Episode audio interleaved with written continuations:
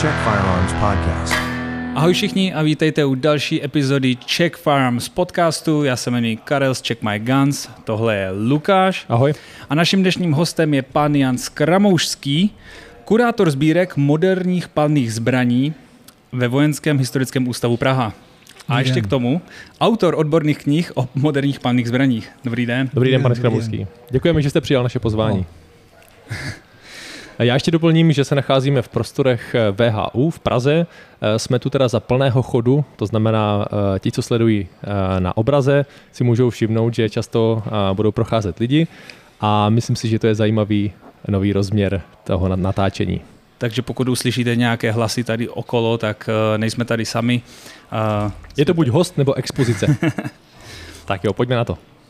Tak a tím se dostáváme k první otázce, která se uh, trošku změnila oproti naší obligátní, jak jste se dostal ke zbraním, k tomu, jak se člověk vlastně stane kurátorem sbírky zbraní. No, tak já v podstatě tohle nevím, nedokážu na to přesně odpovědět, protože vlastně já jsem se k této profesi dostal, takže mi byla nabídnuta t- ředitelem Alešem Knížkem a od té doby prostě působím. Tak musíte k tomu mít a samozřejmě nějakou odbornost, jinak by si vás nevybral.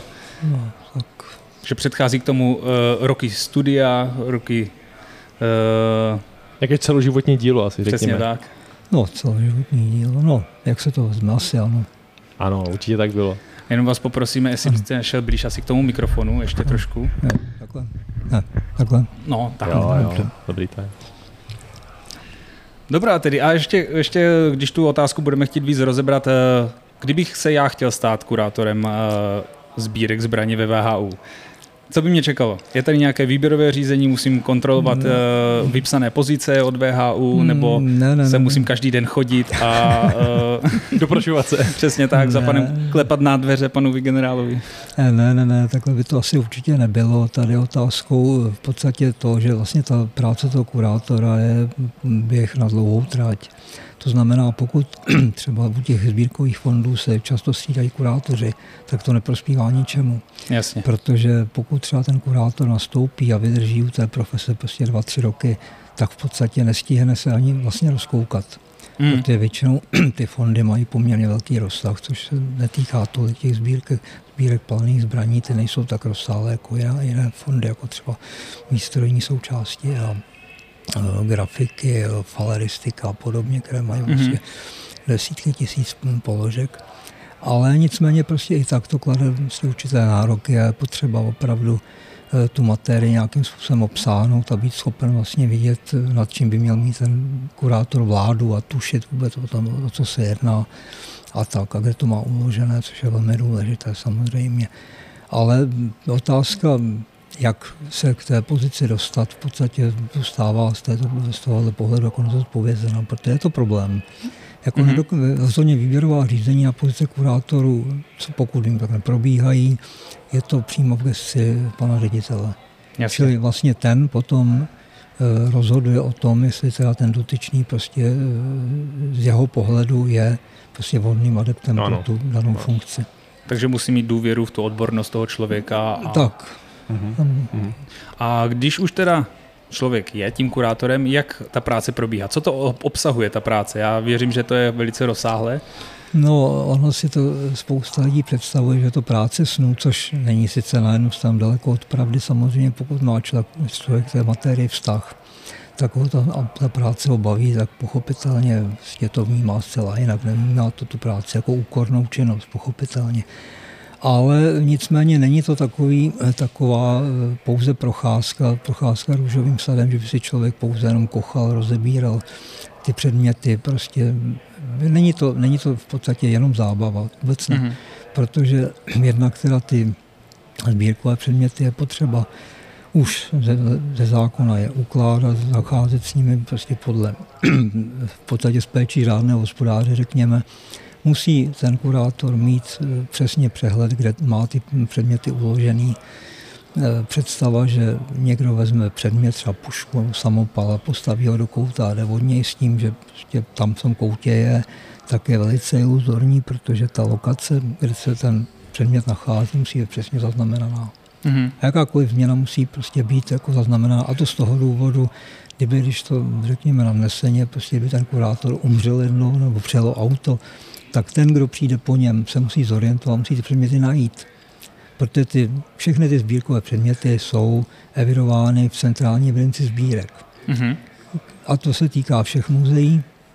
A tím pádem jako ten předmět sám o sobě je v podstatě je neustále, ne neustále, ale periodicky inventován. To znamená, nelze říct, mám to někde, je to někde uložené, já to jednou najdu, nejde to.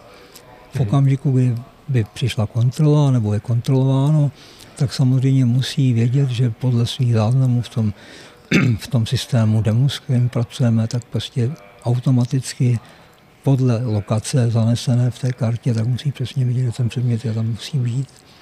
V případě třeba, když vidíte tady tu expozici, tak tady se v době eh, té výstavby se sem umístil z těch fondů mě svěřených kolem 400, něco přes 400 zbraní. Mm-hmm. Což na první pohled vypadá, že to není závratné množství, ale není úplně malé. No, je to dost.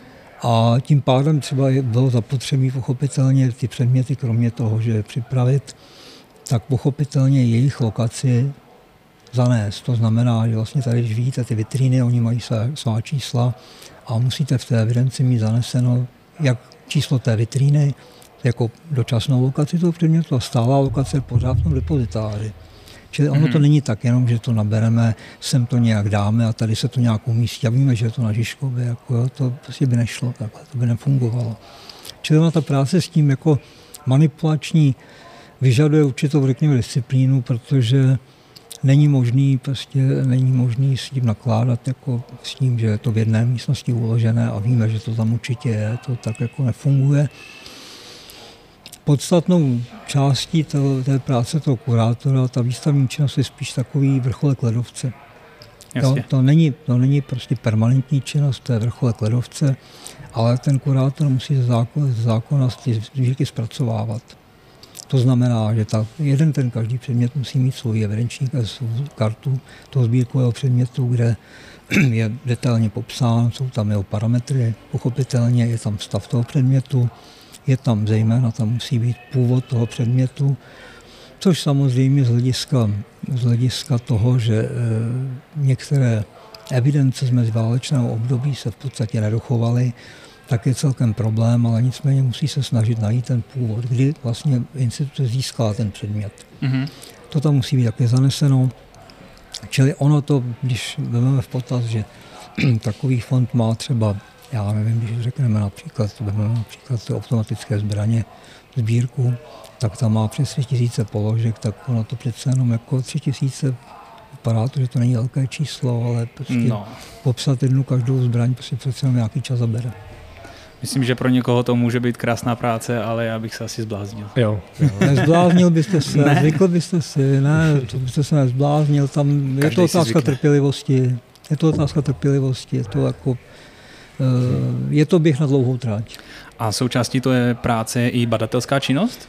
To je, to je Protože předpokládám, že byste měl být uh, asi ten, co o těch sbírkách ví nejvíc, o těch předmětech. No, ono to z toho vyplývá tak trošku, protože v okamžiku, kdy uh, vidíte nějaký předmět o jehož původu, ne původu, ale jehož vzniku třeba víte pramálo, tak samozřejmě to člověku nedá, snaží se získat informace, najít, zjistit vlastně vůbec, kdy to vzniklo, z jakých důvodů to vzniklo, prostě, což se ne vždy, to je to korunováno úspěchem, nicméně prostě vyvolává to otázky, a člověk je tvor zvídavý, takže mu to nedá, snaží se prostě k tomu ty informace postupně získávat a objasnit tu historii. Takže prostě on je to takový sekundární produkt, ale vlastně publikační činnost v podstatě u většiny lidí prostě v tomto oboru prostě je jakýmsi důsledkem toho, jo, protože mm-hmm. jenom jako, je to nějaká hřivna národní, ten, ty sbírky, ať se jedná o jakoukoliv materii a prostě to že to poznání třeba někam posunout, tak je jako na snadě tady. Jo, vlastně ten kurátor sám o sobě v podstatě už e, z povahy věci samé by se měl snažit o to nějakým způsobem prostě zúročit ty své, to, to své zjištění a tak. A, takže ale je to, je to otázka každého jednotlivce, jak se k tomu postaví. Takže uh, není to povinnost? Jo? Ne, ne, ne, ne, povinnost činnost. to není. Takhle publikační činnost samozřejmě, samozřejmě je dobrá, protože pochopitelně ukazuje na to, že ten, že ten kurátor prostě eh, tu profesi prostě vnímá tak, jak by vnímat měl ale samozřejmě ne každému je dáno a ne každý má, řekněme, inklinace v publikační činnosti. To prostě každý jsme způsobený jinak. To někdo je třeba jako v podstatě schopný do sebe chr- chrlit velké spousty článků, někdo udělá jeden článek za rok a má pocit, že tu, to posunul někam třeba, je to individuální. Mhm. Mě vždycky zajímalo, jaký je vlastně proces získávání těch zbraní. Pokud se bavíme, že vznikla nějaká expozice, nějaká myšlenka, tak jaký je vlastně proces toho uh, získávání zbraní? Já věřím, že máme nějaké zásoby a věřím, že naše subjekty disponují, řekněme, nějakými modely, ale co v případě, že třeba něco potřebujete a nemáte a víte, že to bylo? No, potřebujeme takhle. Ono jako ty způsoby nabývání těch předmětů jsou několikeré. Jednak jsou to převody, které jsou, řekněme, převody v rámci rezortu, což je celkem relativně malé množství předmětů. Pak jsou tam v té akviziční činnosti nákupy anebo dary. Dary jsou taky taková minorita, ale ty nákupy, zejména v posledních letech, jsou samozřejmě takovým setrvalým, setrvalým přínosem, protože záleží na tom eh, takhle, co zaprvé nabízí vnitřní trh, to je první věc. Samozřejmě ten je něčím limitován, něčím omezen. Víte sami, že se proměňuje legislativa, která samozřejmě teda se se zobrazuje nebo propíše do toho, do té nabídky. A, a vnitřní trh myslíte v rámci České republiky? Ano, vnitřní trh jo. České republiky. Samozřejmě my nemůžeme, eh, až tak ten, respektive můžeme, ale za určitých podmínek nakupovat v zahraničí spíše ideální, když to někdo z obchodníků třeba tu zbraň doveze. to doveze, jasně. Doveze sem normálně a potom v podstatě nabídne k odkoupení mm-hmm. vojenským historickým ústavu. Čili ta činnost je taková eh, takhle. Jestliže ten kurátor ví, kurátor musí, jako jeho jednou z povinností je rozšiřovat ty sbírky. A protože by měl mít přehled o tom, co v tom, co v tom eh, svém segmentu má a co tam chybí, tak samozřejmě tím směrem jako se zacílit, jo, podívat se vlastně, co v té, dejme tomu třeba vývojové řadě, nebo respektive řadě těch sérově vyráběných, vyráběných zbraní, co tam chybí a jestliže někde to uvidí na tom trhu, tak by se měl snažit samozřejmě to získat do těch sbírek a doplňovat tu řadu. Protože ty sbírky samé o sobě, kromě toho, že jsou částečně vystavovány, tak samozřejmě ta sbírka sama o sobě má funkci, eh, funkci studijní. Mm-hmm. Čili to je zase další část, další takový segment té práce, že vlastně pokud se ozve baratel, který, kterého zajímá určitý typ zbraně, tak samozřejmě pokud to schválí, schválí příslušná komise, tak prostě může naštívit ten depozitář, tu baratelnu tam respektive a tam se může na tu zbraň podívat. Jo, čili i ta studijní stránka věci hraje svoji roli. Mm-hmm. Čili eh, snahou toho kurátora je, aby ten fond byl v tomto směru co nejkošatější. Mm-hmm. A teď, když to tady řekneme, tak vás bude mnohem víc lidí, než spíš otravovat s, no. s možností uh, zkoumat badatelně. Já se zeptám, co, co je potřeba, aby ta komise to schválila? Eh, takhle, tam samozřejmě kurátor se k tomu vyjadřuje, k té žádosti. Když přijde mm-hmm. ta žádost, tak se kurátor k tomu vyjádří, prostě napíše k tomu svoje stanovisko. Jestliže vnímá, že ten zájemce je seriózní, to znamená, jedná se mu skutečně o daný předmět, že ho chce nějakým způsobem zkoumat prostě a že to není to prostě, není to postavené na nějakém já nevím, na nějakém prostě bagatelním, to bagatelní pohnutce, tak samozřejmě té žádosti vyhovíme, v tom Jasně. problém není. Mhm. Jo. Takže eh, a potom, když teda si ten předmět může prohlédnout, může se na ně podívat, může se na fotografovat. Jo. A e, samozřejmě publika, publikace těch fotografií už je vázána zase na další, to, na další, na další jednání s, s vedením VHU. Ale jinak jako tato možnost tady je to, že je minimálně využívána, z druhá to nehraje roli, protože časy se mění dneska v době internetu a vizuálního světa, tak prostě dneska málo kdo hledá ty informace jinde než na tom mm-hmm. internetu. Spousta lidí se s nimi informací bohatě se s nimi vystačí a nepotřebuje dál vidět ten předmět. Ono konkrétně, uh, že speciálně stránky VHU jsou uh, perfektní ke studiu, třeba já z nich často čerpám uh, informace ohledně palných zbraní. Je tam spousta článků, spoustu jste napsal vy sám a jsou poměrně jako detailně a parádně napsaný. Občas mě teda mrzí, že nemůžu najít nějaký, který jsem kdysi četl a už se k ně už ho nemůžu znovu objevit. Ono, ono tam archiv je. Tam, musí no. se skrz archiv Ne, je tam, je tam takhle, tam když eh, hledáte v té sekci, když tam máte vlastně dáte si sbírky eh, předmět dne, exponát ne. Ano. Tak když si tam najdete do, té, do toho základního sloupce těch jednotlivých fondů, tak tam třeba pistole, revolvery si najdete a když je otevřete, tak tam máte eh, vyhledávač na pravé straně a tam dodáte klíčové slovo. Jasně. Takže to vám to najde, takže když tam dáte pistole Orgis třeba, tak vám to ty pistole vyhodí a už se otevřete, takže vám to zpětně hledat jde. Mm-hmm, jako jo. Mm-hmm. Když to jsou automatické zbraně, tak samozřejmě to samé, jako funguje to. Mm-hmm, jasně. Eh, s tou akvizicí právě jsem si představoval, že jste třeba každý den nalepený na Herman Historika a koukáte ne, ne. se na ty aukce, co, co tam ne. probíhá? Ne, ne, ne, takhle to není. A hlavně i na té, my do těch zahraničních aukcí vstupovat v podstatě nemůžeme. Hmm. Jo, nemůžeme, nemáme uh, ty možnosti, které má, dejme tomu, soukromá firma, která prostě tam přijede, nebo si přes elektronickou aukci si prostě ten předmět prostě tam přihodí. Takhle to jako nefunguje. U nás ten režim je trošku jiný je to omezenější, ale nicméně neznamená to, že nemůžeme tyto předměty získávat. Jako jsou firmy, které jsou ochotny ty předměty, které nás zajímají, dovést třeba. Jako, takže Jasně. prostě to je ale zase otázka, otázka jedna, individuální otázka jednání s tou firmou, nakolik je ochotna prostě do toho jít. Jako, takže jako, ale zatím si za ty poslední roky nemůžeme říct, za svoji osobu nemůžu říct, že bych prostě Eh, měl pocit, akviziční činnost je nějaká řídká, slabá nebo tak. Jako podařilo se spousta věcí, jako těch sbírek dostat, co tu nebývaly, takže jako smutek tady ne. Jako, není. A dokázal, dokázal byste, nebo chtěl se zeptat? Mm, já jsem jenom měl doplňující otázku. Eh, když už se vám teda podaří ten exponát nějakým hmm. způsobem získat, tak oni bývají v různém stavu častokrát. Ano. Zejména když se jedná teda starší kousky, nebo potom eh, kousky různě ze světa, mě by zajímala, a to je potom další taková podotázka, jak vlastně se potom uh, pasujete vlastně s tou renovací, anebo jestli si třeba rozhodnete nechat to v původním stavu, jaký je váš No takhle, ono, eh, pokud ten předmět už vyhlednutý, prostě pokud je to nějaká věc, která je, která je dejme tomu zácná mm-hmm. a je v nějakém stavu, tak to v tom stavu ponecháváme. Pokud to není samozřejmě, nebudeme, nebudeme jako do těch akviziční činnosti zahrnovat věci, které jsou v, jako v torzním stavu třeba, protože to by muselo být opravdu nějaký unikát, aby stálo za to prostě něco mm-hmm. naprosto nekompletního získávat jako za státní peníze. Mm-hmm. A hlavně i u těch akvizic musí ten kurátor Eh, pro tu sbírkovou komisi zpracovat vlastně vyjádření k té věci, vlastně důvod, proč to chce do těch sbírek koupit. Jestli ten předmět třeba v těch sbírkách už je, tak napsat, kolik jich to je a proč zrovna chce pořídit ten další, konkrétní. ten konkrétní další. Jo. Čili tam jako musí si zatím stát, musí prostě obájit tu svoji filozofii rozvoje té sbírky a vědět, proč ten kus kupuje. Mm-hmm. Čili to není tak, jenom mají tam 15 kusů něčeho, my si to vememe, koupíme. To. Jasný. Ne, to není, to mm. takhle nejde. Mm-hmm. A přece ta sbírka se nemůže zaplevelovat, no, se musí profilovat nějakým způsobem.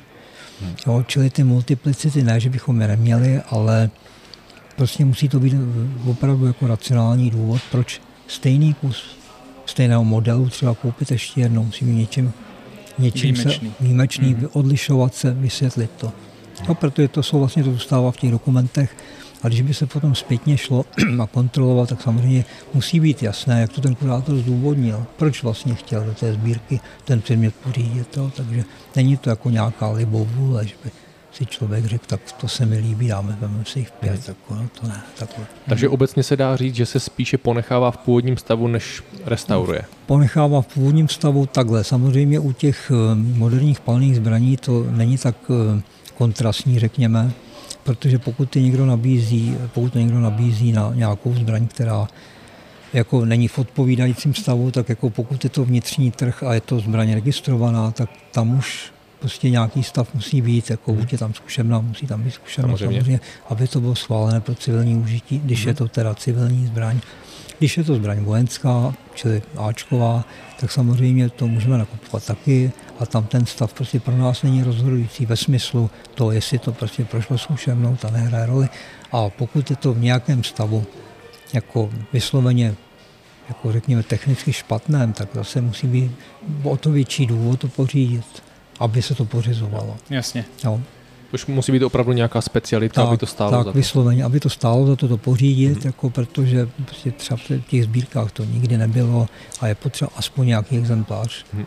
A pokud, pokud se tato, tato skutečnost naplní a opravdu pořídíte nějaký exponát ve špatném stavu, máte nějakým způsobem vlastní dílny na to, aby se ten... Máme tady restaurátorské pracoviště, no. takže tam jsou velice šikovní pánové, takže s těma věcmi si dokážou poradit. Jako, zejména se to týká samozřejmě historických zbraní, kde prostě ta, ta profesionalita být musí. Jako, tam je to mm-hmm. to daleko vyšší nároky než u těch moderních, moderních pálných zbraní. Takže předpokládám, že tito pánové se starají mimo tu péči o ty, o ty příchozí kusy i o to udržování těch, té stávající sbírky v ne, nějakém ne. Ne, ne, ne, to by, to by zešíleli. Totiž, to by no zešíleli, právě. by nedělali nic jiného. To, to jsem si říkal, ne, kolik ne, to je lidí asi. Ne, ne, ne, ne, jsou tam tři pánové dohromady, jeden na částečný úvazek, Aha. Ale to by zešíleli, to prostě nejde, protože když se podíváte na, když se podíváte na rozsah třeba jenom, dejme tomu, té sbírky těch dlouhých palných zbraní po roce 1870, prostě to by, to by začaly na jednom konci a nedělali by nic jiného. jiného. Když, se, když se podíváte na naše stránky a podíváte se na soupis těch fondů, sbírkových fondů, kolik jich tam je, tak jich tam je 10 těch sbírkových fondů mm-hmm. a to je až končí to až u té těžké techniky. Mm. To, čili začíná to, řekněme, u grafik nebo u něčeho, nebo u cínový, cínových vojáčků prostě a končí to opravdu věcma, které jsou, jako, takže to je zase, jako těch fondů je hodně, jako, mm. nejsou středobodem palné zbraně, jako z toho musela to rozhodně ne, že jo. No, každopádně o, ty, o tyto eh, předměty se musí nějakým způsobem pečovat. Jak ano. se to teda dělá? No, Takhle, pokud jsou, pokud jsou v dobrém stavu normálně, tak, nebo respektive v tom, v kterém jsou udržovány, tak tam jako problém není. Mm-hmm. Samozřejmě běžnou údržbu, tam když ten předmět nějakým způsobem zpracovávám, tak pokud tam samozřejmě drobnosti jsou, jako, tak s ním si poradím, to není problém. Mm-hmm. A nebylo by možné, abych s každým kusem kvůli jenom rozložení ho s ním měl prostě za pánama do, na, do restauratorské, na restauratorské pracoviště, aby jsme mi to rozebrali, podívali si mi tam, to ne, to, jako, Rozumím. to by nešlo, teda jako opravdu ne. No. Dá se říct, že je to spíše teda o vhodném skladování než, než ano, no, protože Ty, ty, no, ty předměty, ty předměty jsou, máme moderní depozitáře, tam jsme, tam jsme převezli ty sbírky odsud ze Žižkova někdy v roce 2013, to ukončilo to stěhování zdejších depozitářů, dneska mm-hmm. jsou expozice. no a tam skutečně jako je to, jednak je tam vyhovující klima, které potřebují, potřebují ty sbírkové předměty a tam, mm-hmm. tam jako nehrozí, že by vlastně tam došlo k nějaký degradaci vysloveně. Jo. Takže tam jako to je optimální, to optimální nastavená vlhkost, teplota. Mm-hmm. Prostě, takže tam to problém není. No. Může to tam být navždy. Tak, musí. Musí. Bavili jsme se o té akviziční činnosti těch nových předmětů. Co se vám povedlo v poslední době například zajímavého takhle pořídit do té sbírky? No, otázka, to je zase otázka úhlu pohledu. Když bychom se na to podívali z hlediska, řekněme, dejme tomu i v segmentu těch dlouhých palných zbraní, po roce 1870 máme i segment, který jsou lovecké zbraně, mm-hmm. tak je tam e, jako jedna z největších akvizic tohoto fondu, nebo největší akvizice tohoto fondu, je tam e, korunní ručnice Fikertova, která je vystavená v té zbrojnici. To opravdu to jako se, to byla veliký, veliká akvizice. Je to, je to ona, která patřila císaři? Ano, ano. Já jsem, ji, já jsem ji viděl, ona byla v aukci v hmm, Praze tady, ano, ano, koukal jsem ano, se na ní. Ano, ono to trvalo dlouho, tady ta akvizice, na tom se pracovalo dlouho, na to provázely některé nešťastné události samozřejmě, což se nějak tak ví. A jako jedinou, jedinou jako trošku jako můžeme litovat to, že není vystavená i s tím kufrem, v kterém vlastně je uložená mm-hmm. ta zbraň, protože to je naprosto nádherná mm-hmm. věc. Druhá věc je, že samozřejmě ten eh, kufr, ta výstelka sametová by pochopitelně mohla díky tomu působení světla, i když je to tady ošetřeno, by mohla postupně degradovat. Jako, takže proto jednak ty rozměry vitríny neumožnily neumožnil ji vystavit tak, jak by si člověk představoval, ale to jsou právě ty kompromisy při té expoziční činnosti, kdy výstavní činnosti, kde potřeba prostě někdy ustoupit, jako ustoupit od toho záměru, prostě vidí to člověk předtím a pak zjistí, že to prostě nepůjde a tak, takže tohle, to je opravdu to byla jedna z největších akvizic, já ještě než budete pokračovat, musím říct, že korunní ručnice je trošku moje srdeční záležitost, mm-hmm. protože se o ně uh, nějakou dobu zajímám a i o tu historii s Gustavem Fickertem, který uh, vlastně měl dílny, dílny ve Vejprtech mm. a uh, On, on, on jí vlastně přišel s ní, že jo, on si ji nechal patentovat a následně vím, že ji dělali ještě dva puškaři. Hmm. A Gustav Bittner, se kterým na, byl i v rodinném svazku posléze, hmm. Fikertová dcera nebo jejich, jejich děti nějakým způsobem se k sobě dostali. A potom uh, Gustav Tichý z Moravského Stravy. Měl ještě uh, Taky vlastní korunní, korunní ručnici. No. V jeho katalogách je napsaný, že je to jako jeho práce, je to otázkou, jestli neměl polotovary právě od uh, Bitnera nebo Tichého. Mm, to je možné, to je možné, ale to tak jako... O tom se můžeme no, pobavit po, no, po no, podcastu, no, ale to, je jako... hodně moje téma tohle. Jo, tak my jsme totiž žádnou korunní ručnici obecně neměli ve sbírkách. Mm-hmm. A tady ta, to prostě to, když eh, jako to je opravdu... Tak on byl císařský zbrojíř, že? On to dělal no, vysloveně no, no. Pro, pro císaře. Pro císaře a tady to je z roku 1908, člověk 60 letému výročí panování. Ano, to byl, to byl ten dár. Josefa prvního, takže to opravdu jako je, to, je to nádherná práce v nádherném stavu prostě a v podstatě ono je to tak, že, že eh, vlastně tyhle ty sbírky, nebo jakékoliv sbírky státní, prostě jsou součástí národního kulturního bohatství. A je úplně lhostejno, jestli se jedná o automobily, lokomotivy, eh, píšivky, tapisérie, obrazy, prostě pořád je to součást toho, toho národního kulturního bohatství a tak k tomu potřebovali přistupovat, protože ten stát vlastně prostřednictvím získávání těch sbírek vlastně bohatne. Mm-hmm. Přestože s tím nikdy nebude obchodovat, nikdy to neprodá, tak pořád jako ten základ prostě to vlastně nabývá. Jako, čili vlastně ona ta činnost do jisté míry je na rozhojnění toho národního kulturního bohatství. A je opravdu jedno, jestli se jedná o sakrální stavby, to, to, to to všechno v podstatě. Takže i ty sbírky těch moderních palných zbraní nebo historických jakýchkoliv předmětů prostě jsou to součástí. Čili ono to není jako, že si kupujeme pro vlastní radost. Ne, to kupujeme budoucím generacím, které tomu budou zase mít povinnost zase to uchovávat dál, aby to vlastně z toho světa nesešlo. Ono, to, si to málo kdo uvědomuje tohle. Prostě, jo? Jo. Na nás teďka právě dýchá ta atmosféra. Je to tak. Prostoru VHU a e, člověk si vlastně uvědomuje tu, tu maličkost sebe sama, ale v, v momentě, kdy vlastně se dostaneme do těchto prostor a vidíme tu rozsáhlou historii, velmi bohatou a košatou, hmm. tak uh, si člověk říká, že má uh, za význam i třeba dělat fotografie. Jo, že kolikrát uh, někdo je třeba, uh, já jsem třeba takový, že fotografie moc nedělám, hmm. kolega velmi, ale potom až s odstupem času, až to dostane pět, deset let a tak si člověk řekne, to jsem tehdy měl udělat a opravdu musím dát za pravdu, že to dělá velké, velký význam a potom to opravdu hřeje u srdce, když eh, se člověk ohlédne a, a zaspomíná a tady teda v obrovském měřítku. Jo. Hmm. A to tak. To bylo také provázání do osobních životů trošku, ale...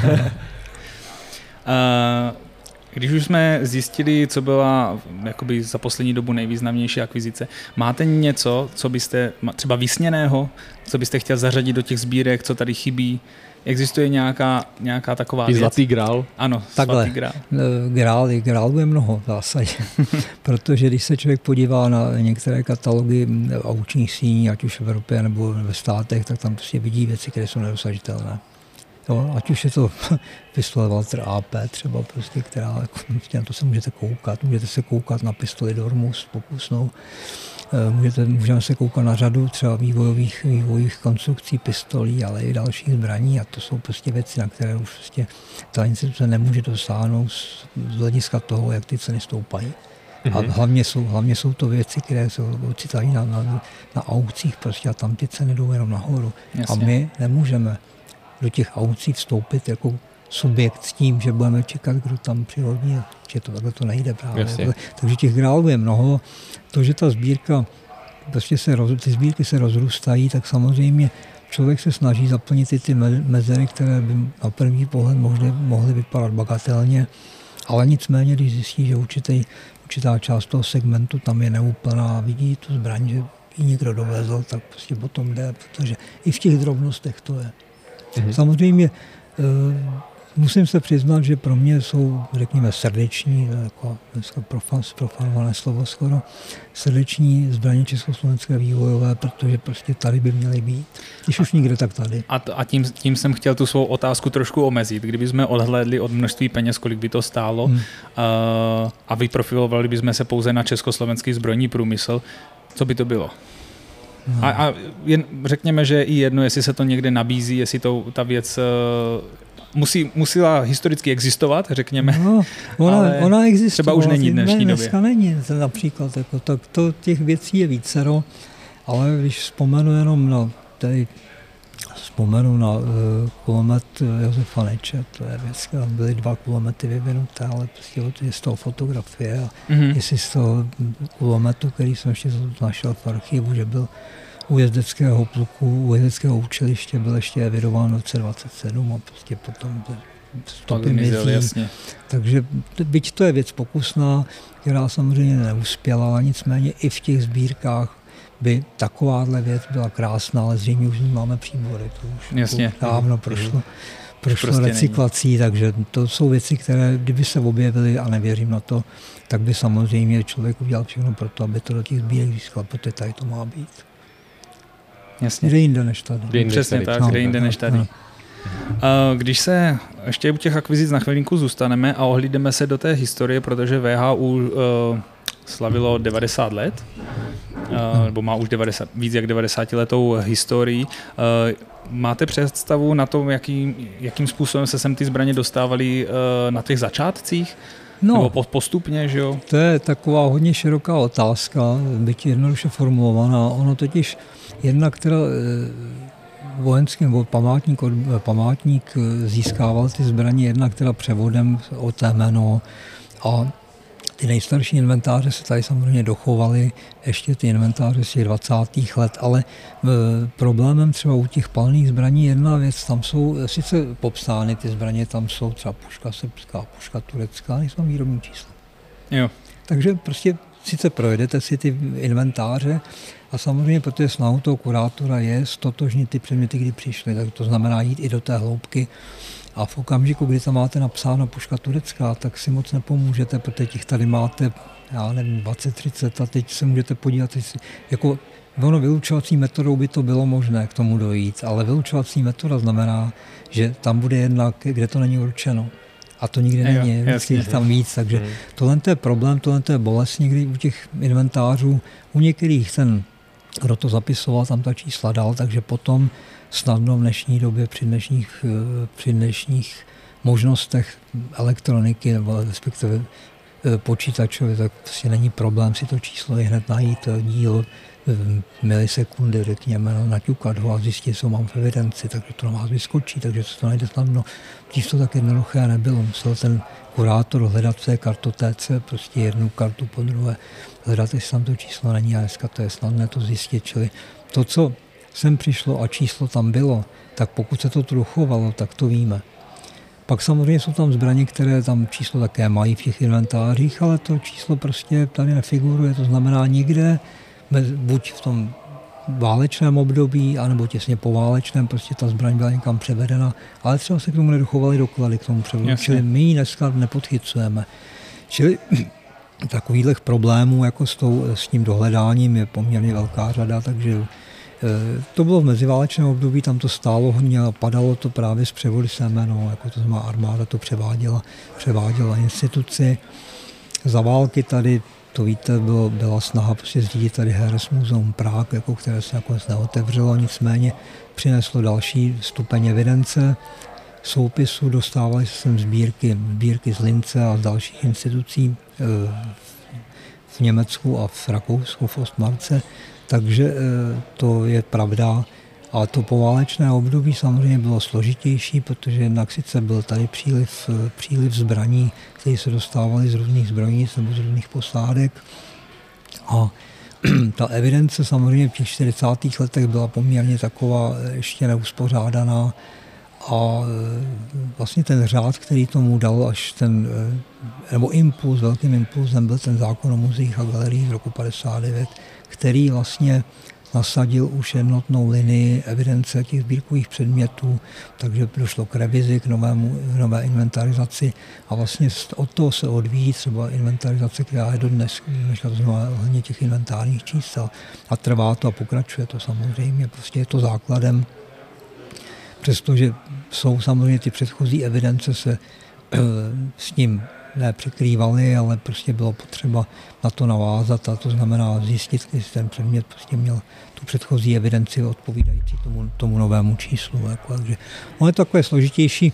Po válce samozřejmě toho bylo, eh, jak by si člověk představoval, že toho bylo, byly toho, nebyly to, nebyla to malá množství, v těch dalších letech 50, 60. jednak, což je dneska zajímavé z dnešního pohledu, že třeba i zbrojovka Brno, když měla některé předměty, které už vlastně měly ukončený vývoj a dál se v nich nepokračovalo, pušky ZK 420 třeba, taky jsem převedla samopaly, koutského samopaly, nejrůznější typy, taky jsem převedla do muzea a tady skončily. A nebo prostě pak byla samozřejmě, pak byl další konvolt jako přínos eh, přísunu byl z kriminalistického ústavu, to znamená věci z trestné činnosti, ty se sem taky dostávaly. Takže to byly takové hlavní proudy, řekněme, těch 50., 60. a dalších let. Mm-hmm. Teď se mě trošku naladil na další otázku. Jsou teda pro potřeby VHU zajímavé i zbraně eh, vyrobené vyloženě eh, jako nové kusy právě pro tu kriminální činnost? Jako myslíte ilegálně vyrobené? Ano, ilegálně a tak, takové ty různé prostě... Ne, ne, ne, tady, tady v podstatě tohle co není cílem té sbírky dostávat, dostávat sem takové konstrukce z ilegální výroby, to je mm-hmm. spíš jako těžištěm tam je muzeum policie. Mm-hmm. Muzeum policie, prostě tam samozřejmě jako to má svoji platnost, protože se dostává k určitým případům a krásně to ilustruje tu ilegální činnost na tom ano. úseku. Ano. Tam jo, u nás by to nemělo význam. No, to je přece jenom jsme vojenský historický ústav, mm-hmm. čili základem i těch sbírek by měly být předměty spojené prostě s armádou, jo. s vojenstvím jako takovým, jako čili prostě toto ne, že jo. Ne, že bychom nedostali nikdy něco podobného, mm-hmm. ale nicméně není to primární, primární Rozumím. cíl. Já jsem potřeboval jenom uh, sám sobě upřesnit ano. ty hranice toho rozsahu. Ano. A prosím vás, pokud se ještě bavíme o to, co, to, co k vám přichází, Máte třeba nějakou dohodu třeba s policií České republiky, kdy třeba v rámci amnestii, jak už byly v minulosti, nebo toho, že jim tam třeba někdo něco donese, že našel něco za trámem. Dostalo se k vám už třeba něco takhle historicky? No, dostalo. V, v určitých letech to fungovalo poměrně, poměrně dobře. Teď to e, trošku ta spolupráce e, jako utichla. Nicméně jsme to opět navázali, aby se nám podařilo získávat těch věcí, které prostě propadly státu, ať už to byly od úmrtě nebo trestná činnost, ano. abychom dostávali aspoň E, nějakou část nebo některé předměty. Zatím to ještě v této, v této fázi není ještě e, jako ukončen, nebo respektive ten výběr sice proběhl, ale ještě nemáme výsledky, nicméně chtěli bychom na to zase navázat, protože přece jenom jako ty zbraně, které jdou potom, e, jdou potom jsou likvidovány, protože tam to, hmm. tam to v podstatě tak končit bude. Samozřejmě tlak ze strany orgánů EU je jasný aby tyto věci, které propadnou státu, prostě se nedostaly zpátky do oběhu, protože snaha odstranit, odstranit zbraně z povrchu zemského prostě je leitmotivem činností těch orgánů a, a prostě tam prostě jako v domění, že pak nás nastane ráj, nenastane ráj, samozřejmě, že ne. Ale nicméně prostě tato, tato snaha tam je, ono to má takové, takové amplitudy. No. Jako jeden čas to fungoval poměrně jako celkem pravidelně, třeba ta 90. konec 90. let a počátek té další dekády a teďka to trošku jako mělo, mělo takovou, takovou přestávku. Hmm. A myslíte, že to je tím, že ty zbraně nejsou, nebo že to je vyloženě chyba komunikace? Ne, to, tam je chyba, no, chyba komunikace, takhle to úplně přesně není taky. Nebo nedostatek komunikace, řekněme. No, tam trošku, ale spíš je to dané tím, že tam prostě vnikali, vnikali u ministerstva vnitra určité, řekněme, nevyjasněnosti ohledně nakládání s tímto majetkem mm-hmm. a byl to problém jako vnitřní, to znamená, my jsme nemohli nějakým způsobem apelovat apelovat a někoho přesvědčovat, že musí nám nabídnout. To mm-hmm. není pravda. Oni to sice Eh, oni to, eh, ministerstvo vnitra to využívá primárně, nebo takhle vybírají si z toho jednak, jednak oddělení OKTE, čili balistiky, vybírá si z toho muzeum policie pro své sbírky. Tam je to naplněno, kriminalistický ústav samozřejmě na prvním místě, a eh, tam je to naplněno, ale to, jestli to nabídnou nám, už je trošku na dobré vůli. Jo, není to vlastně, nevím, tam nějaká Nemají vinu, tu povinnost. Není tam vynutitelnost žádná. Mm-hmm. Je, je to spíš na té, jak říkáte, dobré vůli, že, ano, no, že, že no připustí teda. A... Tak já doufám, že to klapne a že to bude zase fungovat. Jo. A kdybychom zkusili zase něco uh, trošku konkrétního, pamatujete si nějaký zajímavý předmět, který jste získali právě uh, z amnestie? Co měl někdo doma? Z amnestie, z amnestie. No, tak to si... E, jako, že bychom získali, no to, to, jsme, to jsme nezískali, ale nicméně prostě je to zajímavé, co se dokáže objevit, když do amnestie, tuším v roce 2008, tehdy byla 2008 nebo hmm. někdy tak. To už si nepamatuju. No, tak eh, se objevilo mezi těmi předměty, jsem objevil samopal TZ-45 italský, což je poměrně taková radita. A tam jako to jako bylo zajímavé, protože to jsou samopaly, kterých se podle odborných odhadů vyrobilo zhruba 1200, zhruba tak nějak, jako máme jeden exemplář poměrně pěkném stavu a tady ten měl ještě různé odlišnosti technické, tak, jako, tak snaha mm-hmm. tam mhm. byla to nějak se k tomu dostat, ale to se nám tehdy nepodařilo. Takže, ale to byla taková věc, která prostě byla velmi neobvyklá. Jo. Mm-hmm. No, italský samopal, TT-45. Ano. Myslíte si, že stále ještě je hodně zbraní mezi lidmi? No já se domnívám, že ano, prostě to je problém, který se ne, ne, nepodaří nikdy vyřešit. To prostě nemá, nemá to řešení, protože podívejte, po první světové válce, v podstatě protože při vzniku republiky samozřejmě byla situace neklidná, tak samozřejmě vyšly, vyšly výnosy z povinností, povinností odevzdávat zbraně, eh, orgány politické zprávy dělaly a vojenské orgány dělaly prohlídky bytů, prohlídky chalup, zabavovali cokoliv vojenské a to je až někdy úsměvné, zabavovali třeba šle vojenské kalhoty, cokoliv, prostě, mm-hmm. co bylo erální, to zabavovali. Mm-hmm.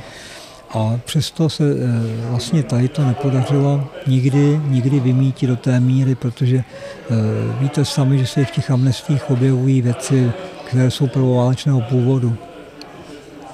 Čili i přesto to prostě se třeba ani po té první válce nepodařilo takzvaně vyčistit, prostě zlikvidovat veškeré nelegální zbraně. Spousta jich je zapomenutá někde, hmm. ono se to nachází, v podstatě to, ten, ta představa, že to jednou vlastně nebudou ty zbraně v podstatě takhle eh, někde ty legální je prostě iluzorní. Ono to ani nejde, protože pořád je tam nějaký pohyb. Jako jestli teďka třeba je poměrně klidná situace, tak ono to přinese taky po čase nějaké plody. Ono Jasně. se to sem třeba taky no. dostane. Nemusí se jednat třeba jenom čistě o vysloveně eh, kriminální podsvětí, ale nicméně prostě ten pohyb těch zbraní nějaký asi je. To, jak někdo se snaží prostě přesvědčit veřejnost, že existuje takzvaný černý trh, kam zavoláte a tam koupíte, to je iluze, že jo? to jsou pohádky. To jsou pohádky z filmu, to takhle ve skutečnosti ne, nefunguje. Ne, že by neexistovaly, neexistovaly neexistovaly eh, případy, kdy ty lidi se snažili třeba zejména z neonocené zbraně prostě aktivovat, jako, ale hmm. jejich životnost těch eh, pracantů je zkrátka. No, tak to jako, kolik toho prodají než prostě na ně dojde. Takže takhle to taky nefunguje a to jako podsvětí trh se zbraněmi. No, jako, hmm. Takhle to úplně není. My už, jsme, my už jsme načali tady tu legální stránku věci, možná ti teďka vyfouknu otázku, Karle. Zkus, zkus. ale vnímáte, že se třeba mění to legislativní prostředí v neprospěch tady, tady této činnosti, nebo si připadáte, že jste nějakým způsobem v pohodě díky tomu, že jste státní subjekt? No, v pohodě. Ono je to takhle. Protože když se podíváte tady po expozici, tak samozřejmě s výjimkou této, těchto zbraní, které jsou za námi, tak je tady spousta exponátů jako z těch sbírek palných zbraní, které jsou tady vystavené, ty jsou znehodnocené. Čili ono mm-hmm. obecně jsou znehodnocené, čili ono obecně my nemůžeme vystavovat ostré zbraně, kromě v těch pancer, kromě mimo ty pancerové vitríny. Aha. Takže my musíme ty zbraně znehodnocené mít. To, že nejsou znehodnocené podle momentálně platného předpisu, nehraje roli protože ty předpisy se neustále mění. Jasně. Dneska máme to nařízení té Evropské komise. Kdybychom měli reagovat na každý takovýto doklad, takovýto legislativní úpravu, tak v podstatě z toho nevyjdeme. Čili to nejde, ale znehodnocená ta zbraň být musí, a by schopná. Takže ty zbraně tady takové jsou. A teď, když dojde k tomu, že e, vlastně dneska znehodnocování zbraní dopadlo, jak dopadlo, dneska vlastně nikdo neznehodnocuje téměř. Asi moc ne, protože ty, ty nároky na to znehodnocení a na tu legislativu kolem toho prostě jsou takové, že to většina individuálně rozmyslí. To znamená, vlastně e, získávání předmětů znehodnocených prostě právě pro expoziční účely je snížené a klesá ten počet. Uh, co třeba já bych mohl říct z vlastní zkušenosti, tak uh, v Austrálii, kde si myslím, že je ten největší extrém, tak tam je takový omezení zbraní, že musely být všechny muzejní předměty znehodnoceny. Včetně i třeba, když Austrálie není známá nějakou historickou hmm. výrobou zbraní, tak včetně těch věcí, které měly ve sbírkách, tak musely být znehodnoceny. Nebyla tam možnost, že by mohly být za nějakým pancéřovým sklem. A to opravdu dělali?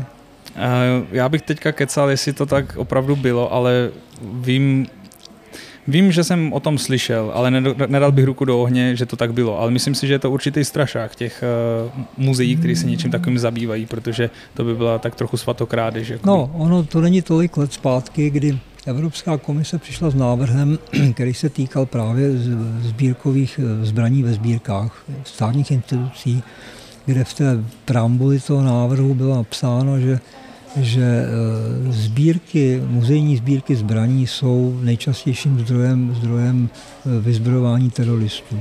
No. Tak to byla jedna věc a teď tam byl, teď tam to ty návrhy, no to, ne, no jistě, to, eh, to, kdy to bylo? To bylo možná někdy v roce 2000, počkejte, 12, 13 nebo někdy tak, teď mi to už jako se vzpomenu. Nicméně, teď tam bylo, teď ten návrh říkal tolik, že automat, zbraní kategorie A, automatické zbraně si budou moct tyto instituce ponechat za předpokladu, že všechny znehodnotí. A teď tento návrh zřejmě musel vyvolat samozřejmě bůdlivé reakce, jako ze strany muzejních institucí. Já jsem se tehdy neudržel, napsal jsem našim, našim poslancům dopis, kde jsem jim vysvětloval eh, to, že jako představa, že muzejní sbírky jsou zdrojem prostě vyzbrojování nějakých teroristických skupin a prostě nesmysl. Zdokladoval jsem to i statistikou zbraní zcizených od roku 1945 z naší instituce. A to byly zbraně za prvé znehodnocené a za druhé to byly zbraně, které byly zapůjčené mimo muzeum a tam došlo k jejich zcizení. To znamená, tady přece není možné, aby to, to muze, ta instituce zapůjčila do jakéhokoliv muzea zbraní, která je ostrá. To nejde. Mm-hmm. To prostě není možné. Jasně. Takže těch zbraní bylo relativně velice málo a ta statistika je prostě naprosto směšná samozřejmě, protože to byly ojedinělé kusy, případy, které se staly. Nicméně nikdy nedošlo, jediný ten případ není zaznamenán, kdyby tam byla zcizená ostrá zbraň. Mně přijde, že někdo z Evropské unie si pustil Demolition Mana, kde Simon Phoenix se jde vyzbrojit právě do muzea. Tam je ta scéna, že jo, ve sci-fi hmm. filmu. To mi to dost připomnělo. No, tak já nevím, v čí, v čí hlavě se to vylíhlo, ale v každém případě prostě eh, po čase o tohle ustoupili, o tohle záměru. Ono totiž takhle, oni si neuvědomují jednu věc, jako ty lidé, kteří s těmi návrhy přicházejí. V okamžiku, kdy my bychom na základě tohoto návrhu, který by potom se dostal do nějaké platné legislativní formy, bychom, kdybychom znehodnotili automatické zbraně, které máme ve sbírkách, tak zlikvidujeme celé 20. století tady. A nikdo už by se nepodíval, jak ta konstrukce byla vyrobená. Hmm. Spousta těch zbraní vůbec nemá výrobní dokumentaci, ta už se nedochovala. To znamená, toto by se znehodnotilo. To je jako kdybyste... To je konec. Jako kdybyste v podstatě přivařil, já nevím, zavařil motor u nějakého automobilu, protože to je stejný, to je sbírkový předmět. Jako. Mhm. A nehledě na to, že pokud bychom to vůbec kdy dopustili, tak v tu chvíli bychom se nechovali těm sbírkám z péčí řádného hospodáře. A my musíme tu hodnotu toho předmětu uchovávat pro další generace, nejí ničit. Mm-hmm. Jo, čili prostě to byl, tak. to byl taky argument. Prostě, ten vyšší účel té, no, té činnosti. No, takže vlastně ten, to bylo naprosto nesmyslná věc, jako která naštěstí ta odezněla. Jestli se s tím se vrátí, to my nevíme pochopitelně, ale v každém případě prostě něco tak neprozíravého, prostě a něco tak nesmyslného prostě navrhovat, aby se zničily sbírkové předměty. No, to, jako to, hmm. prostě to ne. Je to barbarství. Tak. Jak vypadá běžný den kurátora VHU? Tak jako obyčejný člověk stanu, umyju se, nasmídám se. Pokud, pokud teda nejste úplně uh, zaměstnán uh, tou prací, že byste... Uh, s, ní, s ní uléhal, no tak ne, že by člověk si nes problémy samozřejmě, nebo neřešil doma pracovní věci, řeší taky pochopitelně. Záleží na tom, je to určité období třeba, ale Nicméně ta práce kurátora samozřejmě jednak dělíme čas mezi eh, práci tady v kanceláři, věci, které eh, běžejí, které jsou součástí třeba dejme tomu té expoziční činnosti. A hlavně prostě eh, jezdíme do toho repozitáře, kde teda prostě člověk má ty předměty, musí je teda, musí s nimi nakládat, musí teda je zpracovávat. A to zpracovávání samo o sobě je samozřejmě běh na tu dlouhou trať, protože vlastně ono to Eh, ta evidence vyžádá hodně času, musíte ten předmět opravdu znát, musíte prostě vědět, co na něm je, v jakém je stavu, čili to prostě postupuje postupně, takže ono to na jednu stranu samozřejmě může působit jako v podstatě někdy i fádně nebo někdy únavně, ale kompenzuje to samozřejmě to, jakou materii člověk pracuje a toho jako přece jenom to posouvá k nějakým poznatkům, rozšiřujeme to obzory, takže jako to prostě... Když to jako, miluješ. Tak, jo. není co řešit. řešit. Jak už jste sám zmínil, tak uh, vytvrdíte teda, že uh, práce kurátora na dva roky je ničím? Není. Že, to je, ne, ne, ne, to absolutně nejde už z toho důvodu, protože opravdu, jestliže přijdete k materii, kterou neznáte, nebo máte o ní základní nějaké poznatky, ať už je to opravdu, ať jsou to palné zbraně, faleristika, tak prostě v okamžiku, kdy najednou vidíte před svou kolekci, kterou schromáždili předchozí generace, a ta kolekce není malá z pravidla, tak se vám takhle, tak vám ta hlava začne pracovat a snažíte se prostě vůbec pochopit, na co se díváte. Jestli jste schopen to identifikovat, zařadit, nazvat, mm-hmm. tak jak se to nazývá. Mm-hmm. Jako u těch palných zbraní, když byste najednou vás někdo poslal do toho depozitáře a teď, teď vám řeknu, a teď mi řekni normálně, co je ten, ten předmět, mě pojmenuji přesně, co to je. Než se naučíte to gnozologicky jako poznávat, tak uběhne řada let, protože ono se to samo do té hlavy nedostane. Musí mhm. to prostě člověk eh, s tou materií obcovat, jako, protože ono to, nejde to mávnutím proutku a hlavně i po těch dvou letech ten kurátor prostě už nějakým způsobem eh, nahlédne do toho, co je mu svěřeno, už pochopí základní mechanismy, ale že by tu materii obsáhl, jako to, to hmm. prostě to je opravdu běh na dlouhou trať, protože je to hodně, je to hodně a opravdu ono to prostě vyžaduje, jak to říci, ono to vyžaduje v podstatě, aby ten člověk se tomu jako věnoval víc let, protože není to práce, když ji opustíte a přijde nový, tak přijde a stojí na zelené louce. Tak. Než se seznámí vůbec se s tím chodem, než se seznámí s mechanismy té své práce a s těmi sbírkami, tak zase bude několik let na to koukat, bude se snažit to pochopit prostě, i když by byl nějak vyzbrojen nějakými vědomostmi o tom daném fondu nebo o tom teda materiách stejně. Stejně prostě. Vnímáte to někdy jako částečné prokletí? S tím, že člověk žije tím tématem a my vnímáme, že určitě to je i váš koníček. No, vstávám s ním, usínám s tím. Tak. Ale ono to takhle, ono to potom jako prokletí. No, samozřejmě s přibývajícími roky samozřejmě člověk už jako si uvědomuje, že potřebuje občas tu hlavu vyčistit a vypustit to všechno. No, to je právě ta dovolená, třeba mm-hmm. jsem na ní byl, takže jsem, jsem vyčištěn. Teď, teď jako, odpočatý. Jsem odpočatý, jsem dokonale vyčištěn jako po delší době. A jako asi to potřebuje, ale nicméně prostě je to tak, že vám to nedá. Ty vlastně pořád máte něco rozděleného, ať už je to teda věc, která se týká bezprostředně těch sbírek konkrétních, že, nebo, nebo so, věci související, takže prostě s tím stáváte, leháte. A hmm.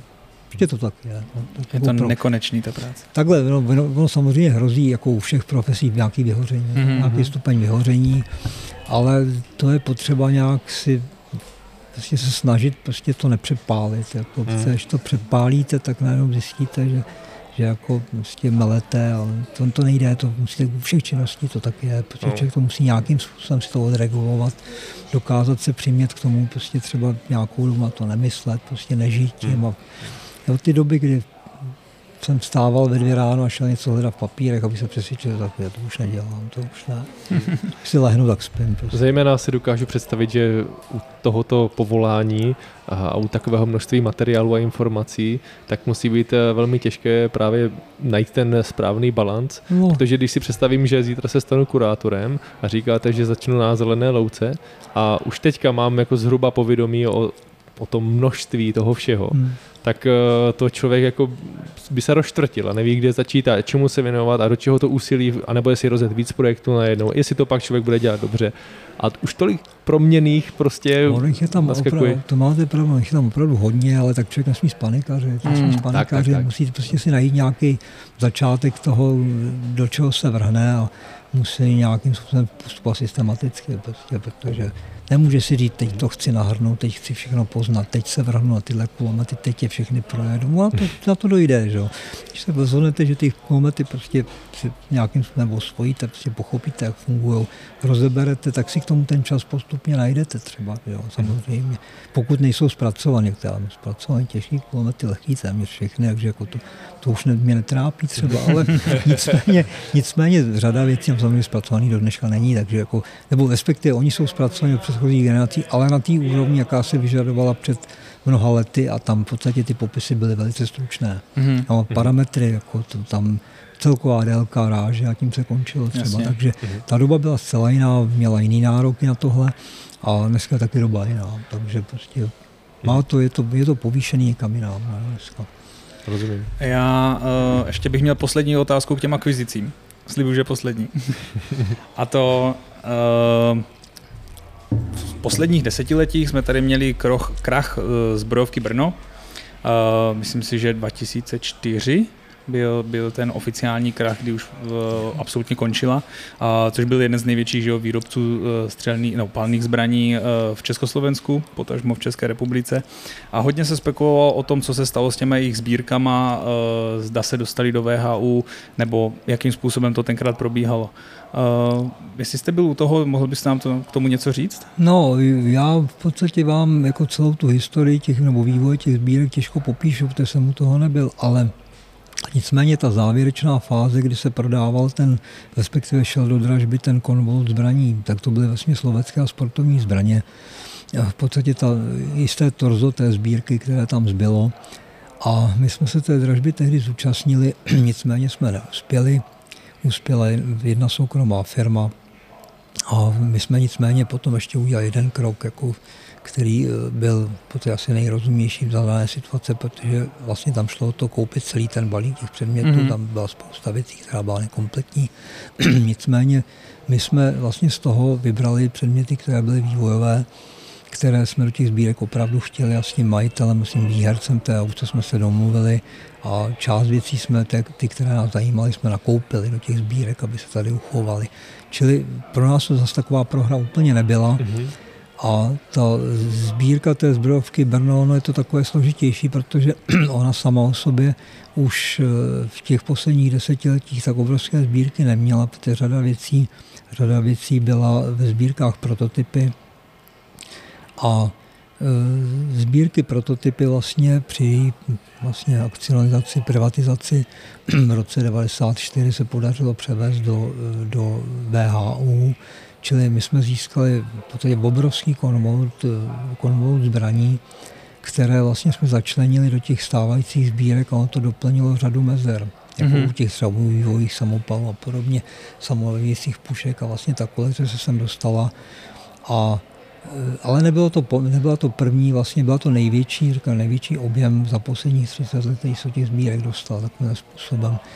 Ona ta sbírka v té prototypě samozřejmě měla ještě předtím eh, osudy, že byla spojená, nebo respektive týká se, týká se jí sbírka vojenské akademie, která vlastně se na základě se vytvářela na vojenské akademii a ta se, se dostávala, dostávala v 70. letech se dostala se do, útvar, na, do uslaní, na, uslaní do, na útvaru do Babic, kde, odkud jsme vlastně tehdy lidé, kteří se pracovali, prostě převzali část těch, část těch věcí, takže on to bylo takový, on takové složitější.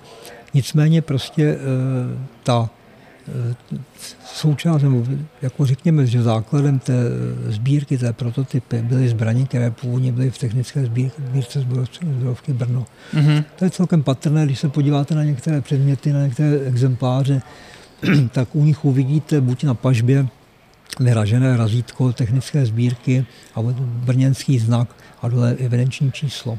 Mm-hmm. Tak tyto zbraně vlastně pocházejí původně z technické sbírky zbrojovky Brno. A Dostali se potom do té prototypy a z prototypy sem. Čili ty jsou, oni jsou rozpoznatelné, není to u všech samozřejmě, ale u většiny to tak, lze takhle poznat. Některé z nich v expozici takhle jsou.